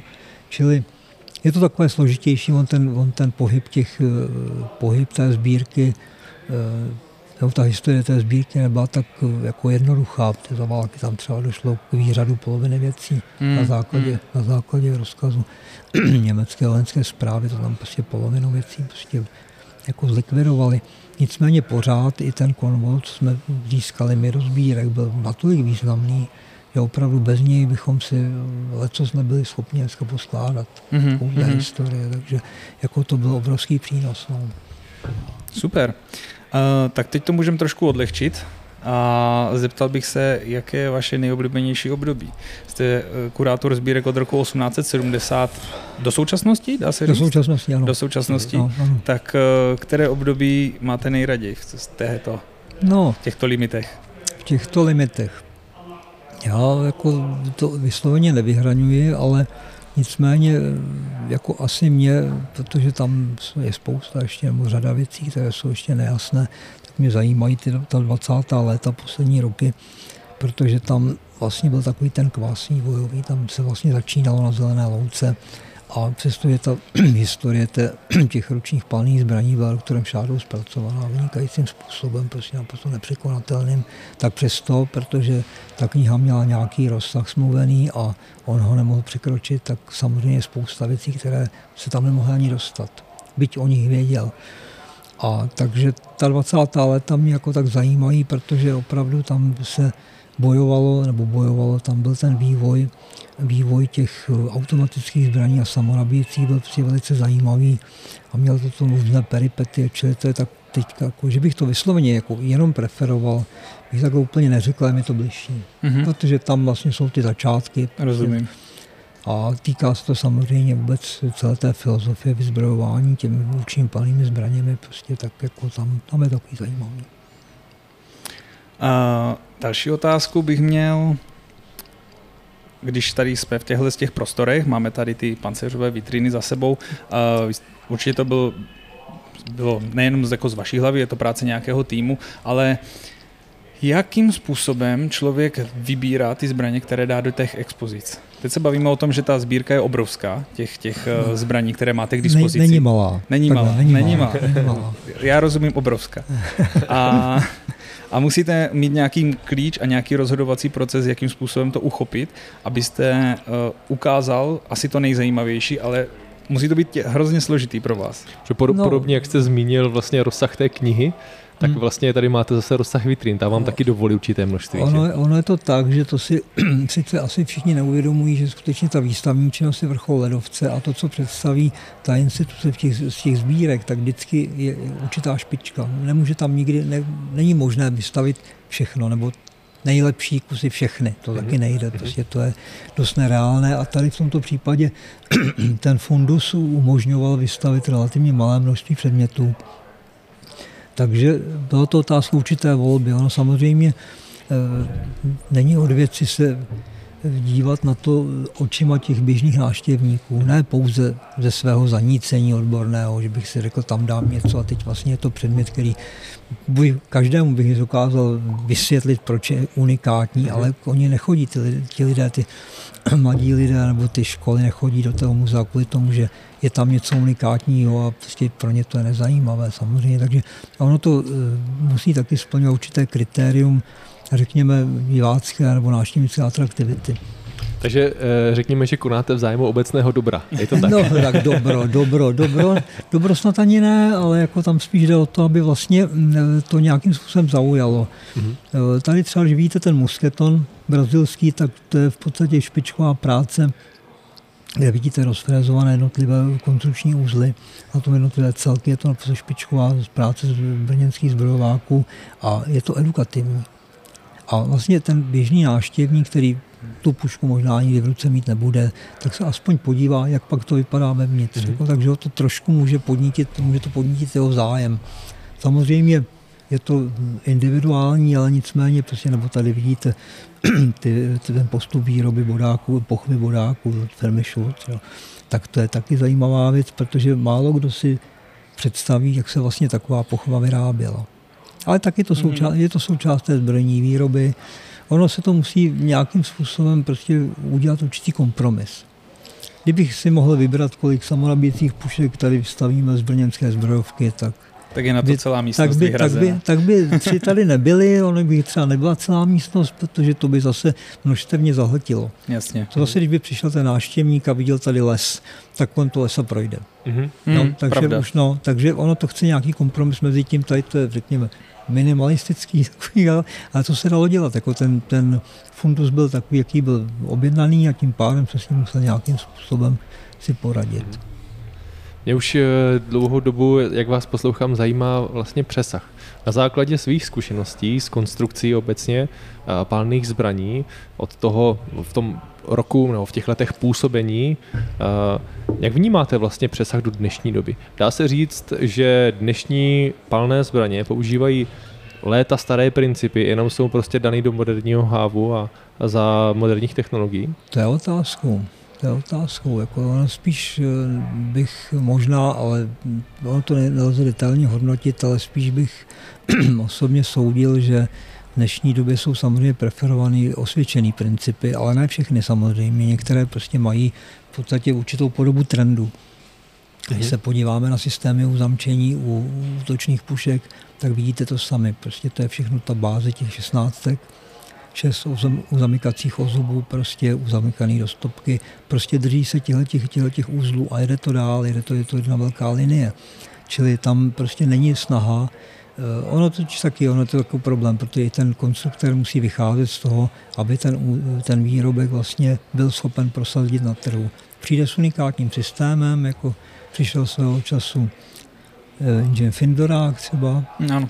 A přestože to nebyl jeho patent, byl to ten Bariševův, jako, tak jako prostě přesto prostě toto s ním jako neprorazil, ten systém byl unikátní. Mm. Ale nicméně prostě by, to je problém, protože vlastně ty trendy jsou takové, že eh, ta ekonomika je neúprostná. A i ten konstruktor prostě musí ustoupit od určitý, může mít nápady konstrukční na úplně jiné systémy nebo na systémy dneska už málo frekventované, ale ten tlak je prostě takový, že vlastně se musí dát tou cestou, protože potřebuje, protože ho někdo zaměstnává a ten někdo potřebuje prosadit no, ten výrobek. Prodávat. No. prodat, no, samozřejmě. Takže takhle to je. No. Hmm.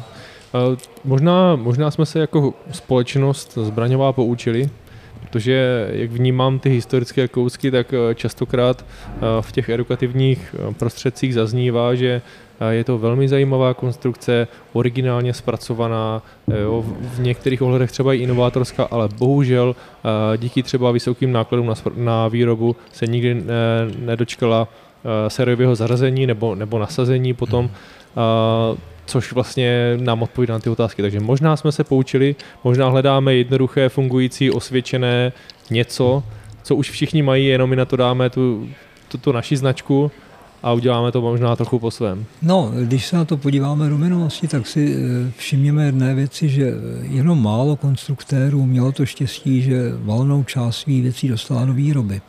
Jo, to byli bratři Holkové, Václav Holek, jo, to, bylo, to byly koučtí. koučtí, prostě to fenomenální dvojice. Naprosto tak ty měli vysokou úspěšnost, ale byli třeba konstruktéři, který, kteří prostě do té výroby dostali dvě, tři věci.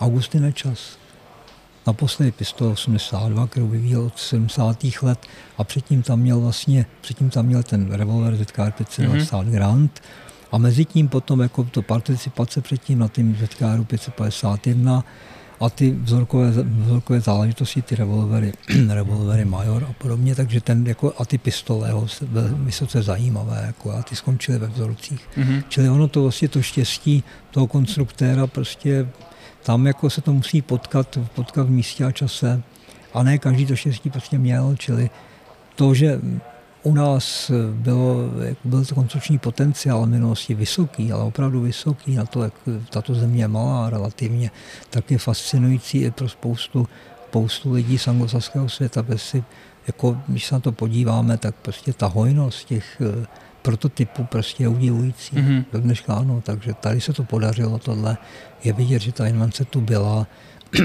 a že i ten průmysl byl schopen prostě takovéhle věci vyrábět. A čím byste řekl, že uh, se takováhle konfigurace nastala? Já vím, že eh, po rozpadu Rakouska-Uherska jsme zdědili uh, průmyslové objekty, uh, které se mohly vyvíjet jako třeba zbrojovka Brno ve zbrojním průmyslu, ale že jsme měli i ten potenciál té konstrukce a že to v podstatě zůstalo takovým gro Československa a potažmo dnes i České republiky, že jsme pořád významní ve zbrojním průmyslu. Ono takhle podívat se do minulosti a vysvětlit to, proč to tak bylo, je obtížné samozřejmě, ale e, říct, proč vlastně takhle ta zbrojovka Brno, jakožto vlastně jeden z hlavních e, výrobních závodů vybudovaných v těch 20. letech, tak samozřejmě díky svým e, exportním aktivitám, tak byla poměrně stále bohatší a bohatší.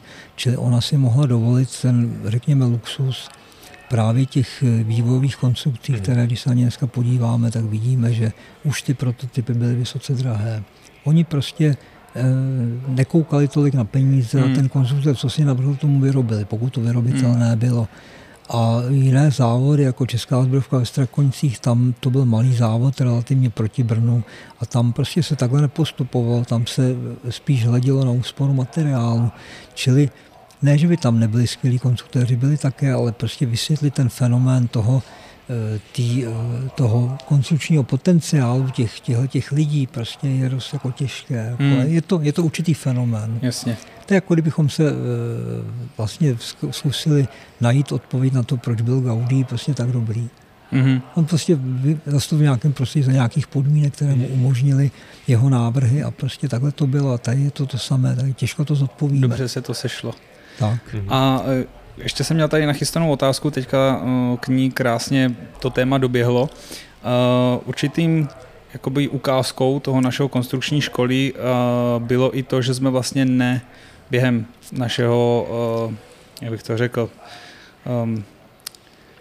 orientace na Sovětský svaz, tak eh, že jsme nezaváděli pušku AK-47 nebo AKM, hmm. řekněme už vylepšenou, jako ostatní uh, satelity Sovětského svazu a měli jsme uh, svou vlastní konstrukci, že jo, vzor 58. Hmm. Uh, jak si vysvětlujete, že jsme byli schopni si tohle prosadit? My jsme to nemuseli prosazovat, oni nás netlačili.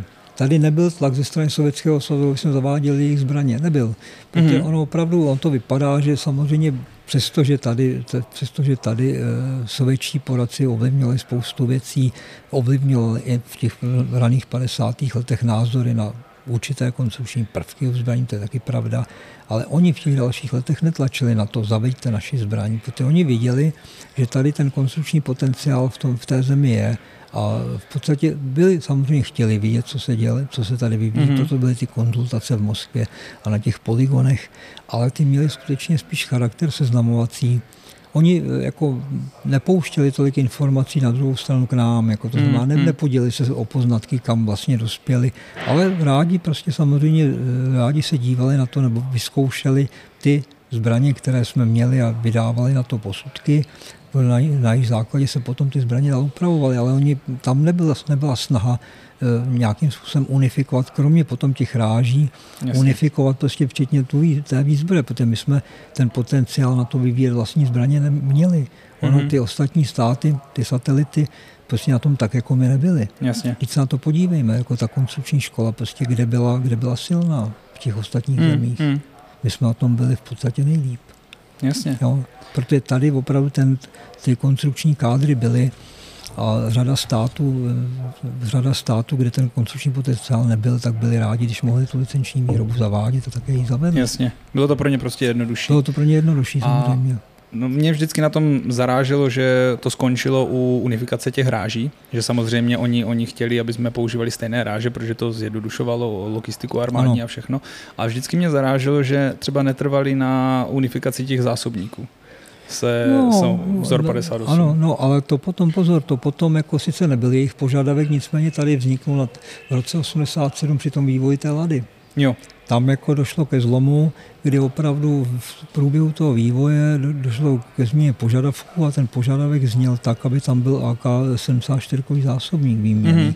To znamená, ty první lady samozřejmě v té etapě vývojové do toho roku 87, tuším do jara, měli suvný zásobník. Čili ono, když se podíváte na tu ladu, na ten prototyp, vlastně prototypů dohromady udělal všech těch asi 48, tuším, jako 40, 48 se jich udělalo dohromady do toho roku 89, tak eh, tam vidíte prostě ty, ten raný vývoj a ten vývoj, který pokračoval. Čili od toho 87., kdy jsem musel ten koncepční vzor celý předělat, tak potom už tam jsou zásobníky výměné. Mm-hmm. Ale to už byl závěr, to už Jasně, vlastně závěr, to, už... to byly dva roky do, do uh, změny režimu a tam vlastně už to byť ta Lada prošla vojskovými zkouškami a prostě to celý ten proces byl nastartován dobře, tak prostě tam byl velký zlom. Jasně, tak tam se potom zas, znovu měnila ta ráže, že jo? Se... No, ona se neměnila hned, no totiž takhle v okamžiku, kdy došlo k tomuhle této zásadní společenské změně, tak došlo k tomu, že najednou vlastně nikdo nevěděl, co bude dál. Mm. Jako ta představa prostě, že se začne vyrábět na sovětskou, v sovětské ráži, ekonomika se začala se měnit tak prostě bylo iluzorní. Emeno nechtělo, nechtělo do tohohle nějakým způsobem řešit tuhle tu otázku, to všechno usnulo.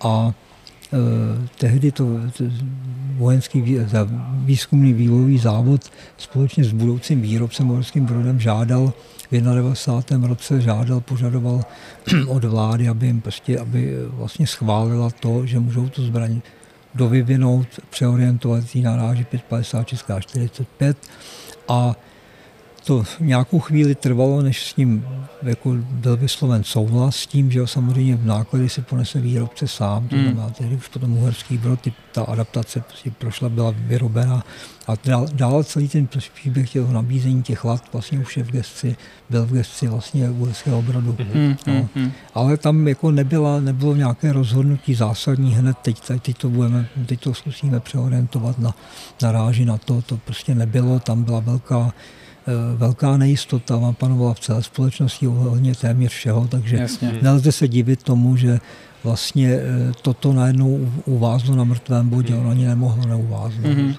Dalo by se říct, že Lada byla zrozena ve špatné době, jak jsme se bavili o tom načasování? Hmm, pokud by se nezměnil takhle, ne, kdyby, historie nezná kdyby, ale hmm. nicméně pokud by ke změně režimu nedošlo tehdy, tak je pravděpodobné, že by naběhla do výroby a skutečně by se postupně přezbrojovala, hmm. přizbrojovala ČSLA. Hmm. To jako Jasně. nepochybně by k tomu došlo, ale to se nestalo. Hmm. Jasně. To spekulace. Tak. Tak já se dostávám postupně na dno svého seznamu otázek. a Tahle otázka si myslím, že se vám nebude líbit. nejlepší konstruktér československý, potažmo rakousko-uherský, potažmo český.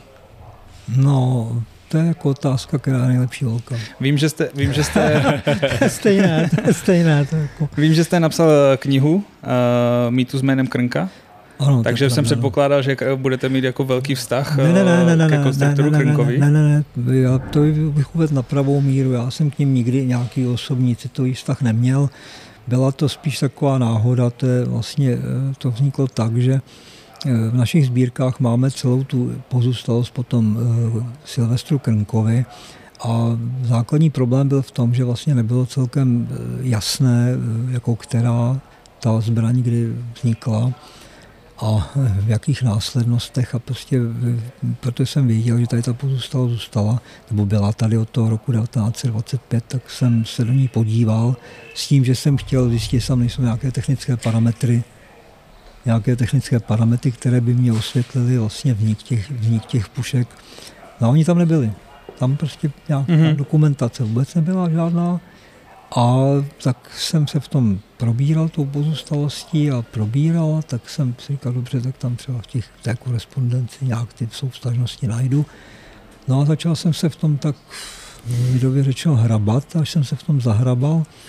A výsledek byl nikoli ty pušky, o které mi šlo, mě šlo o to jenom o to přesné určení těch zbraní, Jasně. ale prostě najednou prostě mě to tak jako dostalo do pozice, kdy jsem, kdy jsem najednou začal zjišťovat, jak to vlastně s těmi životy bylo. Mm-hmm. Protože ono se, oni, se, oni byli oba dva glorifikováni v minulosti a teď bylo otázkou, protože tam taková ta tvrzení, že jako jako krmka to český drajze a takový. Mm-hmm. Jako to mm-hmm. snaha prostě samozřejmě vyzvihnout ty významné Čechy mm-hmm. jako a postavit je na pidestal nějaký. No jo, jenomže ono spíš šlo o to, to kriticky zhodnotit v kontextu k tehdejšímu vývoji, nakolik tato glorifikace byla či nebyla oprávněná. Jako no, samozřejmě se ukázalo bez nějaké předpojatosti, že vlastně eh, ten sice svůj význam jeden každý nějaký měl, ale jako glorifikovat to nemělo smysl. Hmm. Čili vlastně ten výsledek prostě začal to u těch pušek, které mě zajímaly, protože jsem potřeboval si identifikovat, jako časově zařadit a tak.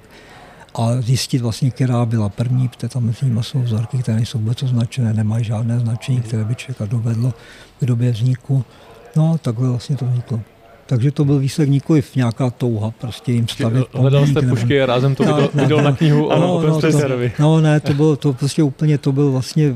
Mimo, mimo děk takový takže, produkt. takže pokud chcete uh, si přečíst nějakou knihu, pozbírejte všechny informace, dejte je do krabice, zazvoňte panu Skramorskému před, před dveřmi, utečte a tak. Do, do, do tří let já, budete mít knihu. Já, já nejsem ale...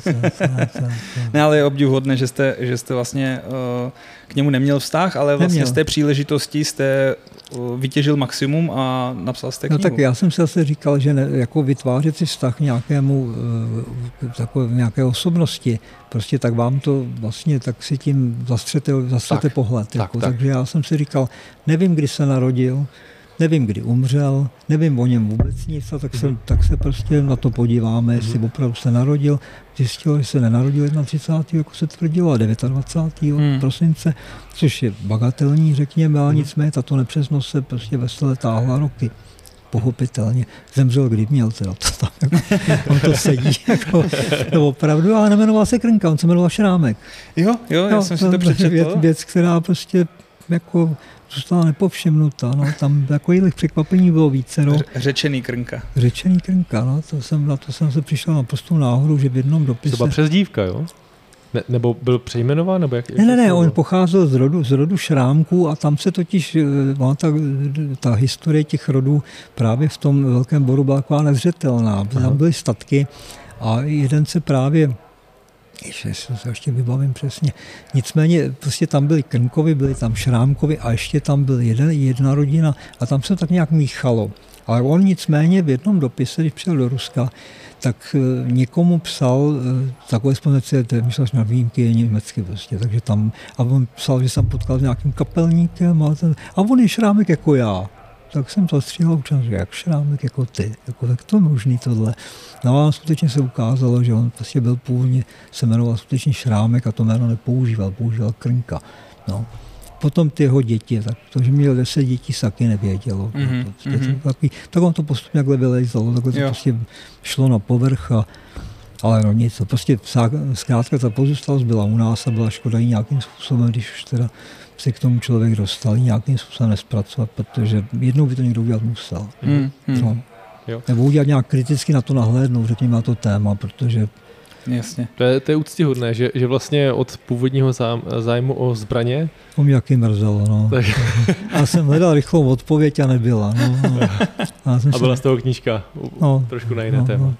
Ale za to všechna čest, že, že jste vlastně uh, se chytil té příležitosti a předal jste ty informace, což uh, no, tak ono to potom tak, to byl takový důsledek, to nebyl pro, jako napíšu knížku o, ne, vůbec ne, vůbec ne, já jsem se snažil prostě nějakým se vymotat vlastně z těch všech, všech, všech popisů, co kdy vznikly o něm, takže jsem se sbíral veškeré články, prostě co kdo publikoval, mm-hmm. těch nejstarší do těch dobové tiska, tohle, což dneska ta doba, je, ta, ta technika je taková výborná, že opravdu dneska můžete z kraméria vytahávat dobové články prostě z Rakouské národní knihovny, prostě ta špička, Super. že to je velice pohodlné a jako takhle se dá jako předělat samozřejmě. No a v důsledku toho samozřejmě se člověk jako zjistil, co z toho je nějaký, řekněme, nějaká glorifikace nebo nějaká, říkám mystifikace, ale prostě nadnesené hodnocení těch dvou.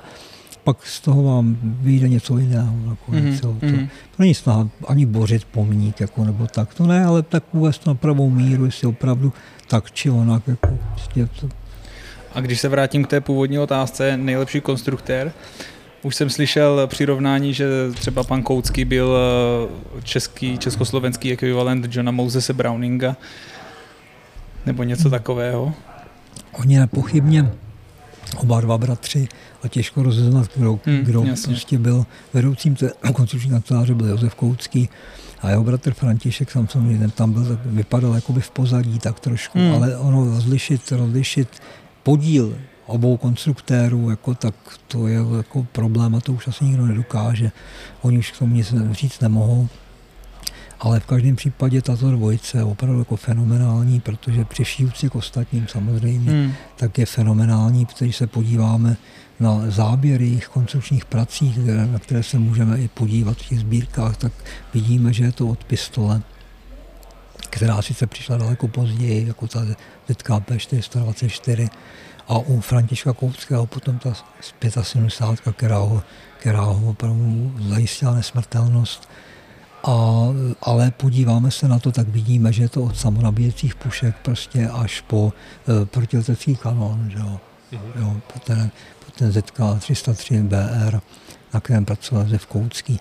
Takže to jako ten záběr je obrovský. Hmm. A lovecké kulovnice, to je to další hmm, etapa, další. Když, se, když se vzdali spolupráce s vojenskou zprávou, že prostě byli v té době už z toho v podstatě eh, byli ve stavu, kdy už nechtěli, protože prostě ten, ta situace se vyvinula tak, jak se vyvinula a oni se jako víceméně se soustředili právě na lovecké a sportovní zbraně, na kterých ostatně dělali od 45. taky mm-hmm. balorážky ZKM, 450. na celá ta řada.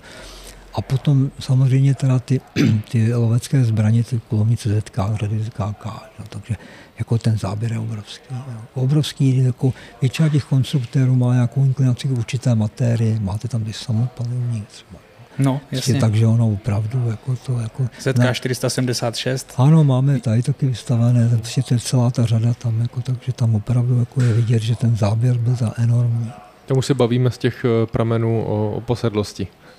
Uh, opravdu. Jak, jak už uh, bylo, jak jsme si teda dočetli uh, s Karlem, tak, nebo jak jsme se bavili společně, tak to bylo opravdu jako život jako nesmírně provázaný, opravdu posedl s tím konstruktérským světem. No. Konstruování vůbec. To prostě, to, ty se v tomto směru jako narodili pod časnou hvězdou, jo, protože jako ta jejich práce, která po nich zbyla, je neuvěřitelná. A jim se povedlo převíst hodně z těch svých konstrukcí do, do, do, reál, výroby, do, reál, do reál. Minimálně do těch vzorků, samozřejmě do těch vývojových vzorků, ať už, se, ať už byly zkoušeny tou vojenskou zprávou, nebo prostě bylo to opravdu, jako je toho velký, velké množství, když se na to člověk podívá, tak jako úžasné. Hmm. No, takže... To už je potom dvojnásobné potržení té práce, že, že krom těch eh, konstrukcí na papíře, Jo, máme strašně moc eh, vzorků, ať už vzorků, nebo potom už sérií eh, vyrobených zbraní, které nám je připom, připomínají stále samozřejmě, a, protože a. jsou tady, prostě, takže to jako, ne, že by to tím člověk nechtěl vzát hold jiným konstruktérům, jako Václav Holkovi, bratřím Holkům, jako taky ano, samozřejmě Františku Miškovi a řadě dalších, řekněme, dnešní optikou méně významnějších lidí, ale v každém případě oni vyčnívají. Já bych se chtěl ještě zeptat, eh, sledujete například eh, na YouTube kanál Forgotten Weapons? Na ten se občas podívám. Protože to si myslím, že, že vás musí extrémně zajímat. Ale jo, ano, jako ten Jan Kohn, ten, ten tam dělá opravdu jednak výborné věci, to je pravda, jako on tam zpočátku vlastně tam videa nebývala. Mm-hmm. Tam byly, on tam měl eh, články, měl tam... On psal na ten svůj web jenom. Fotografie, měl tam fotografie různých sériových vývojových zbraní, měl tam ke stažení ty fotografie, což bylo výborný ve velkém rozlišení. Měl tam eh, v podstatě na manuály třeba ke stažení a ta vlastně s nimi videí přišla až později. Mm-hmm. Jako až to rozjel, tak opravdu on je to, jako je to silná práce, to pěkný samozřejmě, protože to je věc, která, jako on se, on se v tom zřejmě jednak našel, jednak dneska už ho to bohatě živí. Dneska mm, už na tom tak, že dneska už teda nemusí se zabývat ničím jiným jako jede tohle. Jo. Takže jako, jo, má, má svobodu při své práci, řekněme. No, no, no, má určitou svobodu samozřejmě. A jako takhle, mi se tam líbí jedna věc, která trošku se úplně nás netýká, protože ono je to jiné. On když to s tou Julie třeba dělá tu spolupráci. Je, Julia aukční tak, no, tak, ano, tak vlastně ono je to tam, to je, to je vlastně, oni z toho mají, oni z toho mají reklamu a on vlastně z toho má taky sledovanost, takže tam se potkává, že jo. A u těch muzeí je to trošku jako zase problém, že jo, protože vlastně to jsou e, vlastně my, jako u tohohle, u takovéhle platformy prostě jako je to jako složitější, jo. Hmm. se na to koukat takhle. Tam u té auční síně se mu dostanou do taky nádherné věci, mnohdy unikátní, který prostě opravdu člověk v životě v ruce mít nebude, nezískáme ani a prostě se poučí. Že? No, mm-hmm, to, jako, jasně. to je Aspoň si to může prohlédnout pořádně. Může to prohlédnout, může prostě pochopit lidské konstrukční úzly, prostě vidí to tam, jako, tak to je vynikající věc, protože z pravidla fotografie zprava zleva, pokud není patentová literatura k tomu, což se občas taky stává, že není, a prostě tak tady prostě tohle je výborná věc. No. Tak jako, ale dělá to dobře celý ty roky. No. Uh, takže říkáte, že je to složitější, v rámci muzea nemáme ho sem zvat. Ale no, já jsem viděl to video v tom, eh, v tom Brodě nějak, to byl hmm. rozhovor s ním, to já vím, jako, uh, tam říkali o tom, že bych chtěl vidět ten ZB47. Že to, prostě to říkal, ano. No, to, to je pro něho nesehnatelné. Že do něj, do něj lidi šťouchají, ale kdyby jel do Bernu, tak v Bernu musí být, v Bernu jich je pět. KTA Bern. tak to my ho nechceme odkazovat do Bernu. My chceme, aby zůstal v České republice. ne, do KTA Bern se prodal, jestli si to pamatuju dobře, tak tam se prodalo pět exemplářů Kriegstechnische Abteilung Bernu, mírky technické. Tam, jestli je nezlikvidovali, divil bych se, že tady to hmm. nedělají, čili oni v těch sbírkách určitě pět mají, kde ještě, bude, kde ještě budou nějaký kousky. A ještě někde, jo, ještě někde, mě to už jako trošku povypadlo z hlavy, ale některé kousky se prodaly do zahraničí. Já vím, že tady je v Praze v policejním muzeu taky. Ano, tam je taky, to číslo jsem teď stihnul zapomenout, ale mohu se podívat, vím. Tam je taky, tam je, myslím, 1031 je tam číslo. A původně jich tam bylo, eh, dvě jsou, dvě jsou v tom, v Pardubicích ve Východčeském muzeu mm-hmm. a mhm. ty jsou navracený, to jsou výsadkářské verze. A no a pak jsou ještě, no v kriminalistickém stavu taky mají tam, no a tak jako my jich teda nemáme tolik. Sami máme málo. tak on by ho vrátil. Kdybychom, Většinou je vrací. kdybychom jich měli 60-60 vyrobených, pořád máme málo. Jasně, jasně. Ne, tak to ne, nesezbíratelné jako samozřejmě, ale nicméně prostě jako nějaký ten konvol těch, těch B47 tu je. No. My máme na závěr uh, obligátní otázku. Ještě, ještě prosím tě, uh, mám tam ještě jednu otázku, Aha, ale ta bude velice rychle vyřízená, ta se vám taky nebude líbit. Uh, Kdybychom měli říct nejcennější exponát z, vaší, z toho, čehož jste kurátorem, takže palné zbraně 1870 až do dnes, bude to ta korunovka nebo ještě něco jiného? No, takhle, ono to je, tam, tam je nějaká, nějaká hodnota pořizovací, to je jedna věc. Jako, no, tak ale teď je otázkou... Tu asi otázkou, nebudeme brát v potaz. No, teď je otázkou, jak to pojmout, jestli co považovat za klenot. Jo, to je ten mhm. problém, mm-hmm. prostě, protože to je ta, to obrovské dilema. Eh, vlastně v těch fondech mě svěřených jsou jak pistole, revolvery, tak jsou tam, eh, jako je tam fond automatických zbraní, takzvaný, kde jsou i samonabíjecí zbraně, ale jmenuje se to automatické zbraně, být je to nepřesné, ale jsou tam právě ty, ty pušky no, dlouhé palné zbraně po roce 1870 a teď si z toho vyberte jedno. No, teď řekněte jedno říkal, zbraň. Teď jedno zbraň líbit. řekněte, že to je to nejlepší, co tam je. Jako tak to, to je těžké. Nás budou zajímat dva pohledy. Asi uh, ten zastřešující muzejnický, co si myslíte, že by asi mělo být a potom váš osobní?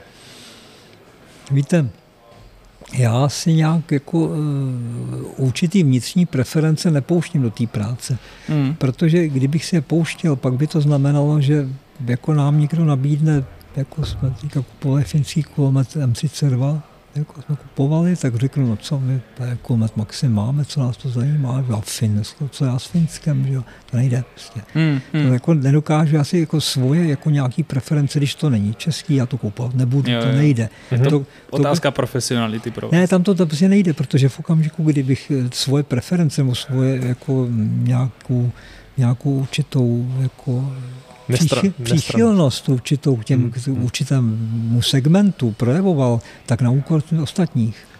Kdybych řekl, kdybych tvrdil, no tak ne, mě zajímají ty automatické zbraně, ty jsou nejlepší, to ostatní, tak jo, to je prostě podřadný, tak budou trpět ty fondy a nepřibyde tam nic. Mm-hmm. Jako, takže no to, no to člověk jako musí v sobě podusit, říct si, ne, ne, ne, prostě to nemáme-li to, je to zajímavý, koupíme to, bude-li možno, koupíme to, protože to tam má být. Jo, takže tam jako nějaký svoje protlačování svý, svojeho, takzvaně svojeho, je to je jako to nejde. To nejde. To Takže odpověď nedostaneme. Jako, co, co bych vám vypíchl z těch zbraní? Jako tam je spousta věcí, které prostě lze vnímat jako, jako unikátní. Například, já nevím, řeknu příklad, takový poměrně frekventovaná věc jako z hlediska zájmu, třeba ten samopal MP36 německý. Mm-hmm. To je věc, která je ve dvou kusech. Jo, to je věc, kterou, kterou všichni takzvaní zájemci o ty automatické zbraně znají. Prostě. Všichni vědí, že ve, ve státech je jeden kus číslem 14, my máme jedničku. No. A teď, to zní, to zní, to zní jako dobře, správná že? odpověď. To ano, zní ano. dobře. No, a ten, ten americký majitel, jehož jméno já neznám, že jsem druhý majitel za posledních 30 let, tak ten data má, ten má na té zbraní hledí, my ho nemáme. Hmm. On tam má zásobník, my nemáme zásobník, hmm. ale jak to je? Hmm. On tam dal hledí MP40 Jasně. a zásobník, je tam taky z MP40 a stažená ta hubice. Jasně. Upravený zásobník je standardní, ale do toho samopalu nejde žádný sériově vyráběný zásobník z německých zbraní. To znamená, nelze tam něco strčit jen tak. Mm. A on to tam strčil tohle, aby tam nějaký zásobník, no, jenom jasně. proto to upravil takhle. No, jasně. no, aby tam něco měl. Takže on ho má kompletní a Ale... my ne. No. Ale má ho v uvozovkách kompletní zase. Má ho v uvozovkách kompletní, no a nebo já nevím, ten samopal MP38L z té setiny. Tvrdil mi svýho času Thomas Nelson mi tvrdil, že tvrdil, že eh, jeden exemplář existuje v Belgii, ale do dneška jsem fotku neviděl. Čili ono je možné, že někde existuje, ale nikde to nevyplavalo hmm. takzvaně. Tady je pouze jeden a v podstatě nikdo k tomu neví nic bližšího a v podstatě to vzácné je. Jo. Tam je eh, hrozně cítit třeba rozdíl těch přístupů Evropy versus Ameriky, kdy když jsem si před rokama pustil nějaký dokument nejvzácnější jako historické zbraně a tak dále, tak tam bylo eh, řečený pro mě absolutně jako špičkové zbraně, jo, byly tam Eh, vzácné i z toho hledu, kdo je vlastnil, že tam byli vysoký nacističtí pohlaváři, byli tam, eh, byla tam parabela v 45, které byly hmm. vyrobeny dva kusy, jo, a všechno to dokázal trumfnout nějaký revolver, nějakého generála z občanské války, o kterém jo. jsem nikdy neslyšel jo. a toho tam vystavěli absolutně na piedestal, jako to je to nejvíc vzácný na celé planetě. No jo, a když se podíváte do katalogu Rock Island Auction, mm-hmm. která eh, v jednom tom, teď nevím, v období to bylo pár let zpátky, je to tak, tak drahé, dražili eh, zbraně známých od Elvise Presleyho. Mm-hmm, jo. jo. On byl sběratel, naprosto, naprosto astronomický částky. No, jako, že Elvis prostě měl rázdobený krásný zbraň, to je pravda. A byla Elvisova. A ty to jsou astronomické sumy naprosto, mm. co tam běžel. Nevím, za kolik se dražily ty kusy, to jsem nesledoval, ale nicméně to prostě to je někde. Jo, Jedinkrát to no. propojíte s takovým je, jménem. Je, je ten přístup no, úplně jiný, no, jako ano, no, máme jiný vnímání no, historické no, hodnoty. No, to nemůžeme srovnávat vůbec, prostě to je celá jiný svět jako, a to jako se nedá jako transponovat sem, říct, že když ve státech za tohle oni dají za FG42 tolik a tolik, tak prostě tady, no, to prostě. Hmm. Je to jiný svět. No, no. je to jiný svět, nemůžeme to transponovat takhle jako převádět, nejde to. Nejde to. Jsou, jsou tam ty návaznosti, pokud tady máme zbraně, které byly jednou majetkem císaře a, a dalo se předpokládat, že, že je měl v rukou, stejně tak Elvise Presleyho, tak prostě už to je do nebes a už, už to stoupá ta, ta i duševní asi hodnota toho produktu. Uh, můžu teda už kom, obligátně... Můžeš, jde na to. Tato otázka je velmi osobní a je teda na vaši osobu a ptáme se vždycky k uh, naší hostu a to je, pokud máte jít na pustý, pustý ostrov a máte možnost si vzít dvě zbraně, dlouhou a krátkou, které to budou? Hmm, já bych si vzal 35 fenu. Jako krátkou Aha. normálně, no 35 spolehlivá věc. Jako ne, že by neexistovaly lepší, ale Aha. prostě tak staromilec se 35 Jasně. bych si vzal. Mhm. A dlouhou jako smyslu jako jako pušku opakovací nebo No to je na vás. Necháme to na vás. Dlouhá zbraň.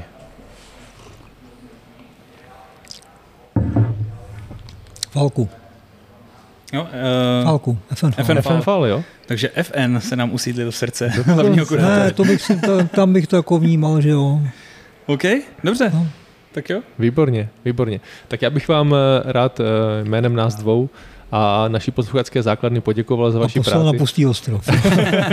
Teď už můžete jít kam chcete. Teď, dobře, děkuji. Ne, děkuju. Ne. Rád bych vám poděkoval za vaši práci a za váš profesionální přístup k tomu, jak tu práci vykonáváte, protože se opravdu snažíte být nestraným a my jsme s vás horko těžko dostávali jakékoliv osobní náhledy a jakékoliv osobní informace, ale za to čest a chvála teda a ještě jednou děkujeme, že jste přijel naše pozvání, moc si toho vážíme. Taky děkuji. Doufáme, že se nevidíme naposledy a přejeme vám všechno dobré eh, v životě i ve vaší práci. Já vám, ať se vám taky daří.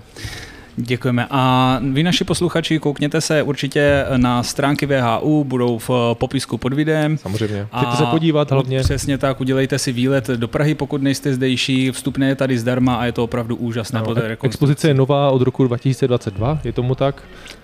Všechno zrekonstruováno, krásné. A vyhraďte si na to celý den, tak, protože je to tak. obrovské.